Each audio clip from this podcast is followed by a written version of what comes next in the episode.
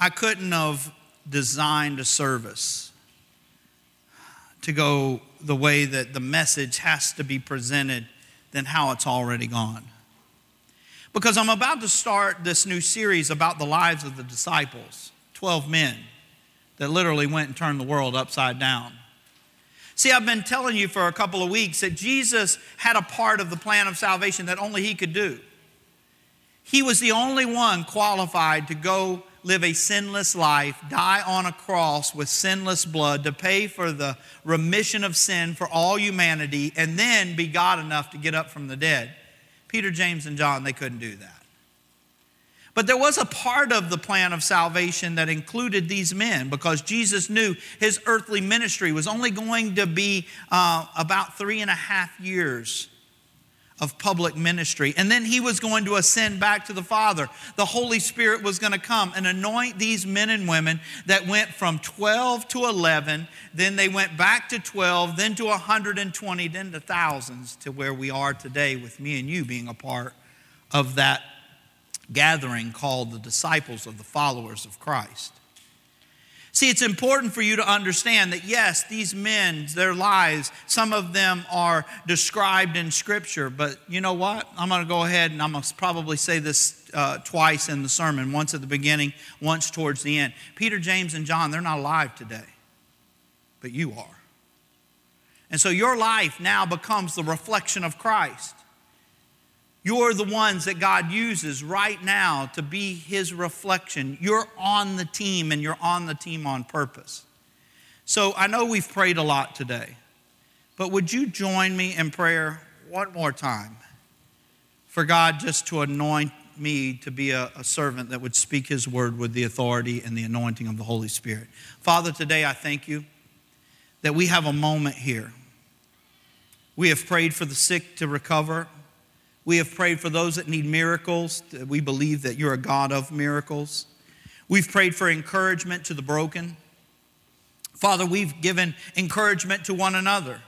We've honored uh, families in the church. If there's a, a season where a young man is going to be placed into your care and he's going to go to a brand new city and he is going to be your reflection. I believe lives are going to change, not just because of Chris, but because your people go out of this building and reflect the power of your gospel in words and deeds. Anoint me to speak your truth today in Jesus' name. And everybody said, Amen. Amen. See, what we don't understand is that when Jesus started his earthly ministry, his public ministry, you know, he's, he's been baptized, he's had the declaration of John the Baptist saying he's the Lamb of God that takes away the sins of the world. And he started to gather a group of followers. But out of this group of followers, he was going to have to identify that inside of this group of followers were 12 men that were assigned to be, have responsibility in the plan of God, to be his teammates they were going to be the ones that were going to run with him, live with him. They were the ones that were going to have faith with him, that they were willing to leave boats and things. Do you know what Jesus did before he identified who was going to be his 12 disciples? The Bible literally says in Luke chapter 6 that he went all night to pray. Here is God thinking about the responsibilities that, that are, were going to rest on the shoulders of these men. They were going to be responsible for participating. He was going to do his part, and then he was going to leave a part for them to do. And he was praying for them. He was probably praying, God, Father, anoint me that I might receive the knowledge from the Holy Spirit to identify those special 12 men that were going to help me carry this gospel. And then he was probably praying, I know the cost that it's going to cost them. I know the responsibility. I know that there's going to be a moment where pain is going to be involved. I want you to give them strength. And the Bible said he didn't go to a mountain and pray a prayer, it says he went to a mountain and prayed all night. Listen to Luke chapter 6. It says, In these days he went out to the mountain to pray, and all night he continued in prayer to God. And when the day came, he called his disciples and chose from them 12, whom he named apostles Simon, whom he named Peter, Andrew his brother, James and John, Philip, Bartholomew, Matthew, Thomas, and James, the son of Alphaeus, and Simon, who was called the Zealot, and Judas, the son of James, and Judas Iscariot, who became a traitor. These men were Galileans. They were not from the elite. They were not from the temple. They were not from the palace. They were not from positions of power. Most of them were just common men, commoners. Out of the 12, we know six of their professions. Four of them were disciples. You had one tax collector, which everybody hated, and then you had a political zealot. You had that guy that was, you know, talking about whatever was happening in politics all the time. The problem with this guy is that he was associated with a political entity that were known for being kind of renegades. They, they were like the, you know, the Robin Hoods of the day. They were willing to steal from the rich to give to the poor. They were those kind of guys. And then six of them, we don't even know what they did for a living. And so when you think about this, he prayed and then identified all of these guys, and you ask yourself, why? Why not go to the priests? Why not go to the, the, the, the Sadducees, the Pharisees, the scribes? Why not go to those that were in political power already? so you could have a little bit of platform for authority where you could speak your truth because he knew that me and you were going to believe. See, you have to understand that there's a reason that Jesus went to pray because he was not choosing these guys by accident. It wasn't because they were being selected at, because there was nobody else to pick. Has anybody ever been the last person picked in a game? That's not always a great feeling. Where everybody, you know, they don't know who you are on the inside. I remember when I would go to a new area to play basketball, you know, and, and uh, you know, uh,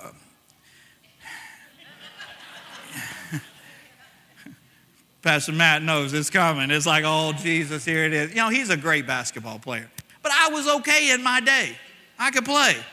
But I'm five foot nine. It's easy to pick somebody that's six foot four, you know, go practicing around, dunking and everything. But you know, everybody know how to dunk to put the ball in the hole. Amen. But they'd see, oh man, this guy's short. They would judge me on my outward appearance, and that would make me have kind of a chip on my shoulder. I wanted them to prove the next time you get to pick, you better not pick me last. Well, see, God didn't pick you to be a part of his team because you were the only people left. He picked you on purpose. And it's because what got you here was the same thing that got them there prayer. I wouldn't even be here without prayer. First of all, I had to hear from God through prayer that I was supposed to come to Southwest Florida to pastor here. But I wouldn't even be alive had my mom and dad not prayed for me because I went through a, a, period of time in my life where I was a mess and made some poor decisions, got myself into a mess, wrecked a few cars. And really, I believe that that their prayers helped protect me in those moments of disobedience. Most of you are saved because somebody prayed. A family member, a friend that just started to pray for you and say, you know what, God, I know that they seem to be so far away from you right now, but I'm going to pray and believe that you can do anything. When you transform me, you gave me a faith to believe you could transform anybody. And you may say, well, Pastor, I don't really have a whole lot of family that, that has faith, and so I don't know who prayed for me. We did. You don't know how many times we've walked around this sanctuary laying hands on every seat and declaring, whomever was to ever sit here, we want them to know that they are loved by you. We want them to feel the presence of an Almighty God and that we love them as well. And if that's not enough, do you realize that Jesus, before he went to the cross, the Bible literally says he prayed for everyone that was going to believe? That he prayed for you and he prayed for me? And the power of prayer has brought us to this moment where we can now unify together. And, and these guys that he picked, they're not the greatest. They're Galileans. They're not the guys that come from Stanford University. They're the guys that are just on the dock. This one guy named Peter, I'm going to talk about him in detail next week. He's a fisherman. He's about 40 something years of age. He talks like a fisherman. Does anybody know how fishermen talk? What'd you catch today? He was this big. And I had so much skill that I'm the only one that could have caught him because all the rest of the fishermen in the world are this. That's how they talk. Everybody ever heard cuss like a sailor? Fisherman. That's this guy. And Jesus meets him and says, when he meets him, his name is Simon Bar Jonah, which means Simon, son of John. And immediately he looks right at him and goes, I'm gonna call you Peter.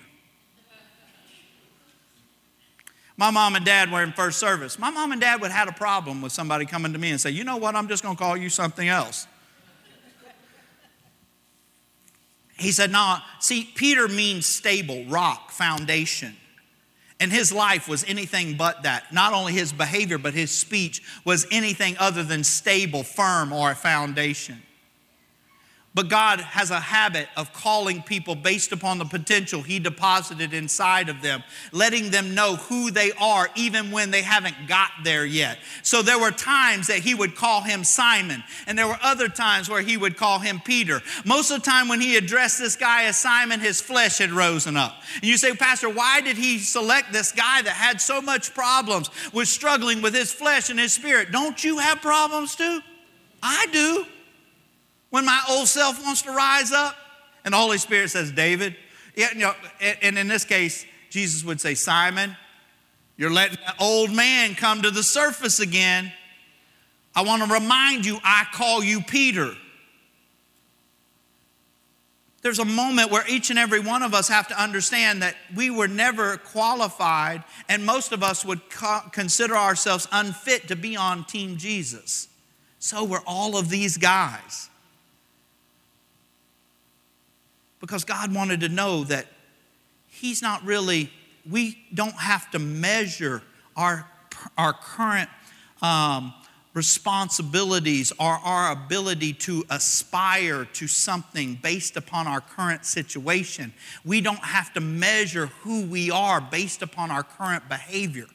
Because when we say, when God, we say, God wants to pick you for his team, you start thinking, oh, I can't be on his team. I'm a mess because you're measuring the call based upon who you are instead of how powerful He is to transform you.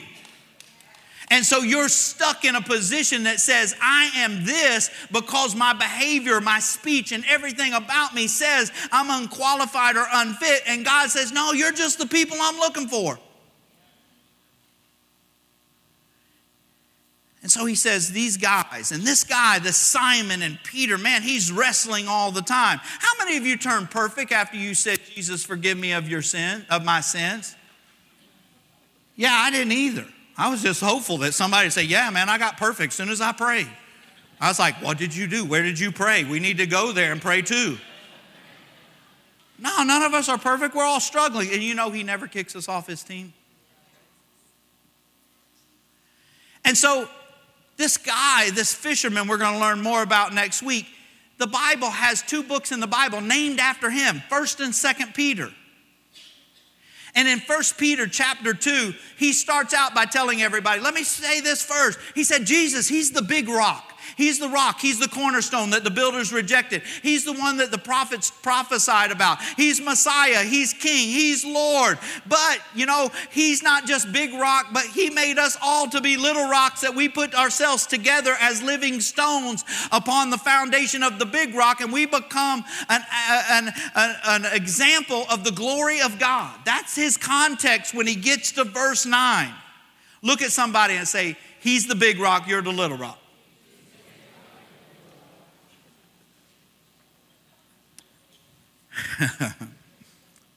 he gets to verse 9 and says, Guys, if you'll pull that up in just a moment. I, I, learned in seminary King James Version. I know that I preach out of ESV. Basically, it says this For you are a chosen generation. I like the ESV, it says this. As soon as I put my glasses on, I'm able to see. But you are a chosen race. You're a people group. You're a team. You're identified by whose you belong to. You are a chosen race, a royal priesthood, a holy nation, a people for his own possession, that you may proclaim the excellency of him who called you out of darkness into his marvelous light. Now look at verse 10. Once you were not a people, Once you had no identifying characteristics because he's not talking about your ethnicity. He is talking about who you've become as the people of God.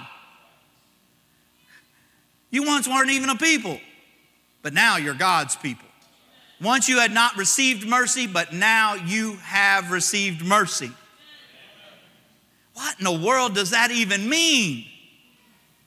The first thing Peter says is, I want to remind you of what he reminded me a long time ago. When he come off that mountain, still with his cheeks stained with the, the streaming of tears where he had prayed all night. He chose me and he's chosen you. You weren't just the scraps. He chose you on purpose. The people of God now have an identity.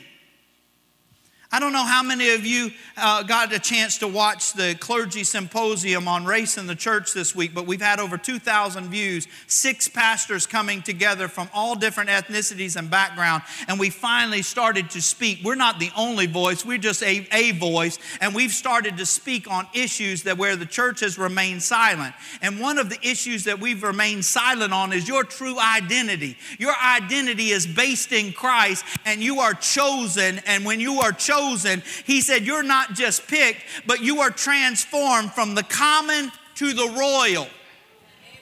He didn't say you just become you were bad guys and you turned into good guys. You just weren't sinners and now you're priests. He said, No, you're a royal priest. He's been doing that for a long time, folks.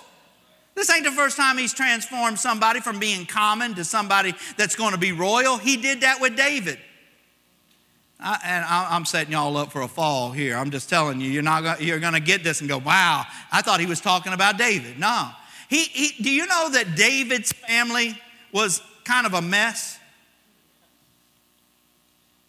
You know that when you start reading about David's family, you start with a woman that is not an Israeli. She's not Hebrew, she's a Moabite. She's married to another man that dies. She comes back to the Bethlehem area with her mother in law because her husband had died, and her name is Ruth, and her mother in law's name is Naomi. And they're so poor that they're on subsidy. They got to go glean in a field the scraps that the farmers leave for them. She gets the attention because of her grace. First of all, she's beautiful. Second of all, her beauty doesn't stop at skin level. It goes all the way to the core of her because Naomi, uh, probably in her probably elderly age, is supposed to be in the field with her. And she said, No, mom, you stay home. I'm going to glean for both of us. She gains the attention of the landowner the landowner marries her. His name is Boaz. So the, now the field she used to work in for the scraps, she now owns. And now God takes their bloodline and causes them to have a child named Obed. Obed has a child named Jesse. Jesse has sons. One of them is David. He is because we think, oh, he made a shepherd, that little bitty, that, that, that guy that was just so down here, and God put him up here you ain't measuring correctly. Yes, that's a wonderful transformational story. Shepherd becomes a king. I'm not talking about the chair he sat in, I'm talking about the blood on the inside of him. He took common blood and made it royal.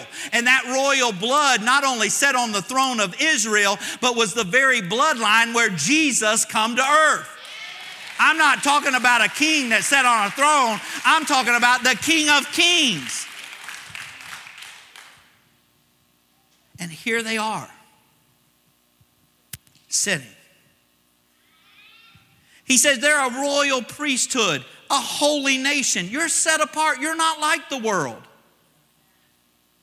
You're distinct. You have on a different jersey now. I started to wear a Laker jersey today, Matt. We up two to one. I watched every second of that fourth quarter last night. We got a jersey that now reflects who we play for, who we live life for. He is now say, telling us and, and assigning us we have a different spirit. We now have the Holy Spirit living inside of us. That now, every one of you that thinks you're unqualified now have just become qualified to be the dwelling place of God. So that qualifies you to do whatever He's asked you to do. He says, you, got a different spirit. You behave differently now. I used to be selfish, self centered. I just wanted what was mine, or at least what I thought was mine. And now I've been transformed by the power of the gospel where it's not about me, it's about Him. And I love God with all of my heart, which prepares me to be a good husband and a good father and now a good grandfather.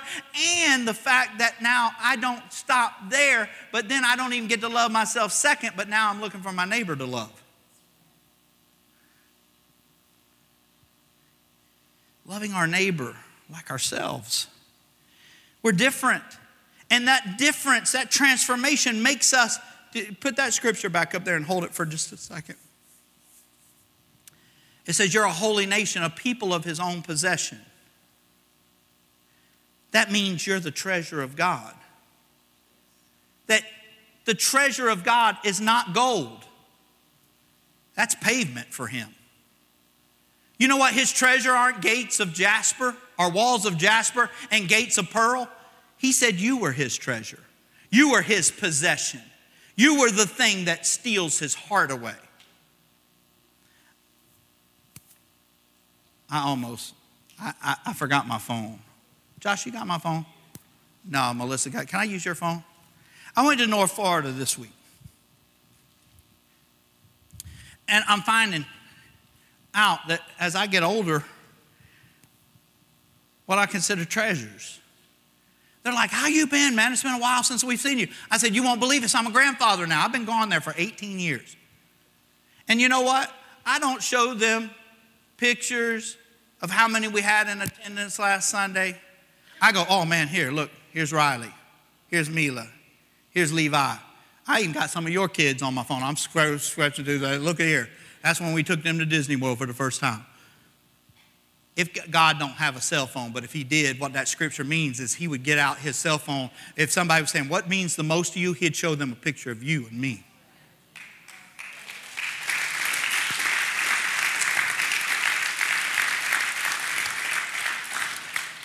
But now there's responsibility in this text.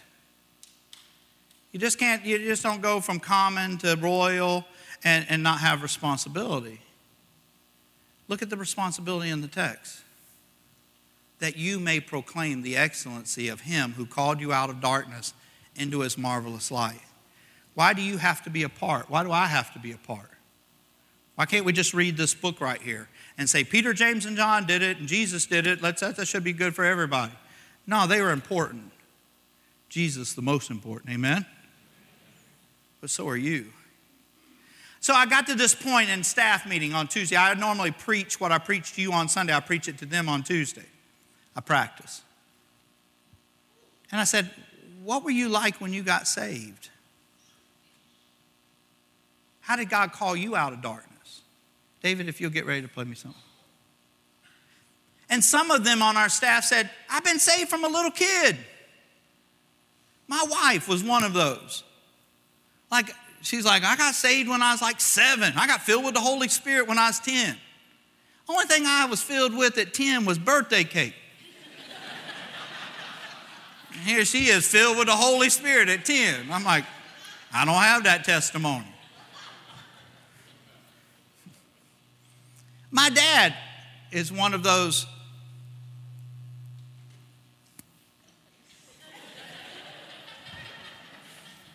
My dad is one of those people have that kind of testimony. To my knowledge, my dad has never tasted alcohol. I don't have that testimony.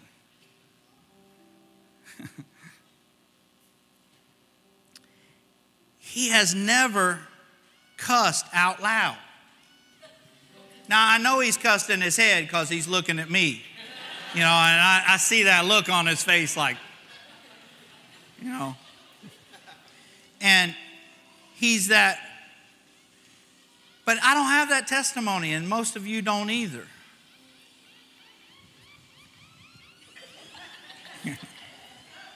I'll let you get that.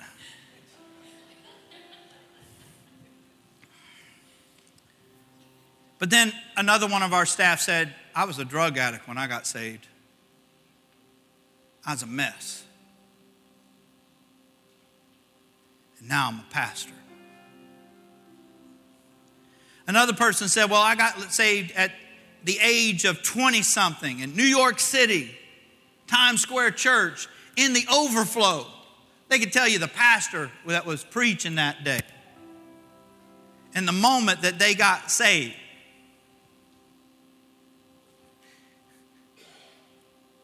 And how they celebrated after they got saved. It doesn't matter if you got saved in your 20s, your 40s, or you're going to get saved today. It doesn't matter if you've had fists of alcohol, or you've had struggles with drugs and addictions, or you've been through broken marriages and broken relationships. It doesn't really matter because each and every one of us, including Michelle that was baptized in the Holy Spirit at 10, and my dad that has never said a bad word out loud, all of us were in darkness and every one of us needed to be called out of darkness into the marvelous light. And so your testimony matters. It's you sharing your faith, proclaiming His glory. I wish I could have a microphone and just go through and say, How did you get saved? What was the moment where you got saved? When you got called out of darkness? Because there's somebody that has something similar going on in your life somewhere, in their life that is somewhere that needs to hear there's hope for them. It's that moment where God comes alive and you know that you're a part of His team and you're able to share and that's what peter was saying is that i used to be a fisherman on the dock and he made me an apostle. Not because i was qualified but because he deposited the holy spirit in me. And when he deposited the holy spirit in me i become royal. I had the bloodline of the king of kings and the lord of lords. And i started to become holy because he's holy. I'm not perfect but i started living different. And i want to tell everybody that He called me out of darkness into His marvelous light. And if there's a place in His team for me, there's a place in His team for you. It's where we know. I'm going to say this and we're going to let David lead us into worship. If I could choose any church today in America to pastor, I would pastor this one. You know why? This is where my team is. This is where we run together. This is where, when I'm weak, you pray for me. And when you're weak, I pray for you. It's where when we, when we fall short, we don't judge, but we pick each other up. See, if I go somewhere else, I might, I might have to be perfect, and I'm not perfect, and I fall down. And you know what? For 18 years, you and the Lord have been picking me up and say, Don't give up. Don't, don't lose track of the vision. Don't lose track of the dream. Keep it alive, Pastor.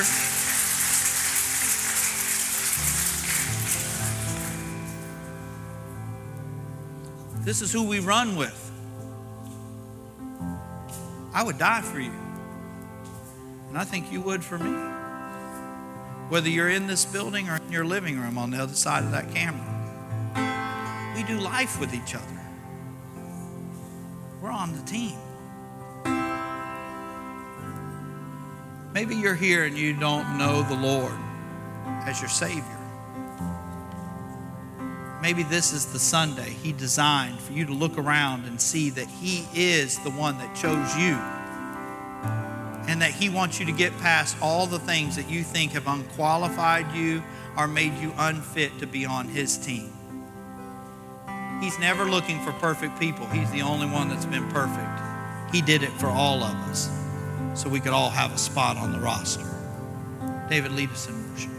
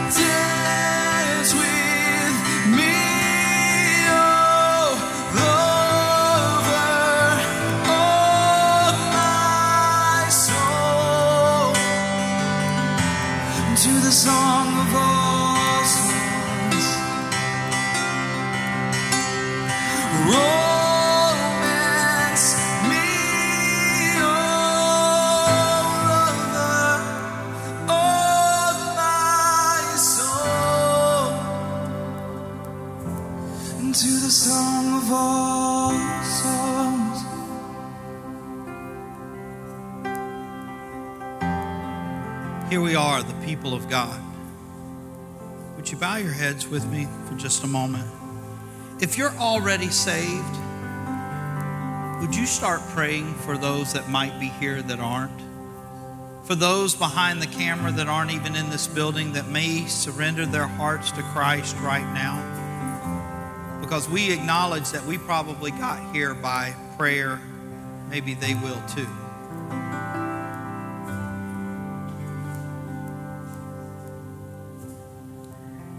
If you're here or you're at home, if you're going to receive Christ at home, we want you to text us.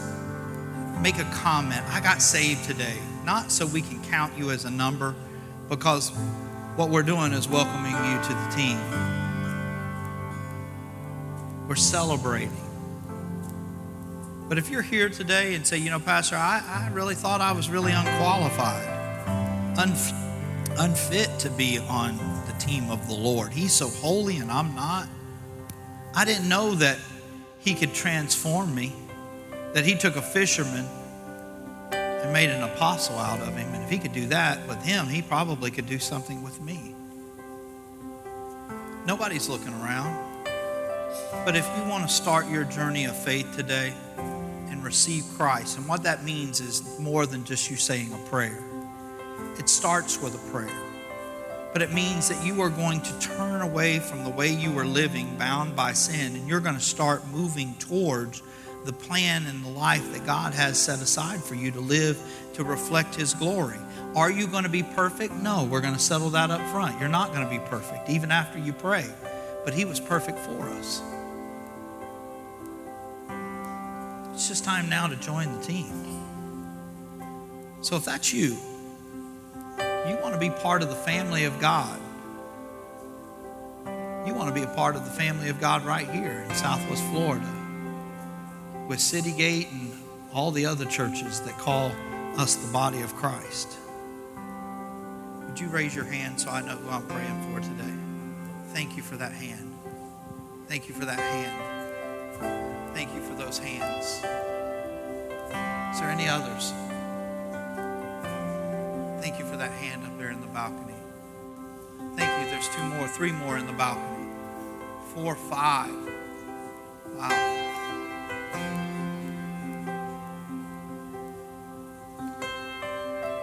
Would you stand with me, everyone?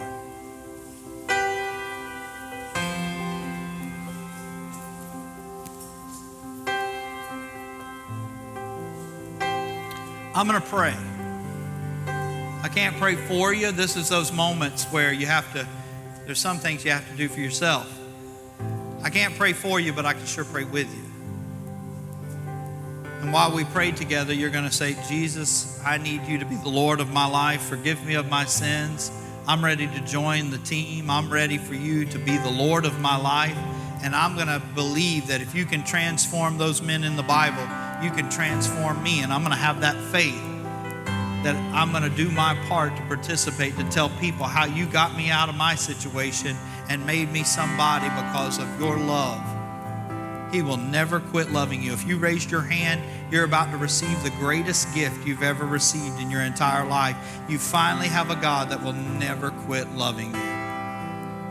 Let's pray together. Father, I thank you for every hand that went up, and at this moment, as I am praying, humbled to know that there were so many hands that went up, that right now you are forgiving them of their sins. You are transforming their life. The Bible literally says their sins are going as far as the east is from the west right now. They have no more condemnation. They don't have to walk another step of guilt of what they did, who they did it with, or how many times they even did it. It just matters now that they made a decision to follow you and that you right now are so righteous and the power of your blood is abolishing all those sins right now and they are standing before you justified not by their behavior or not by what they could bring to the table. They're justified by the power of the cross of Jesus Christ and the authority of his resurrection. And we give you praise, honor, and glory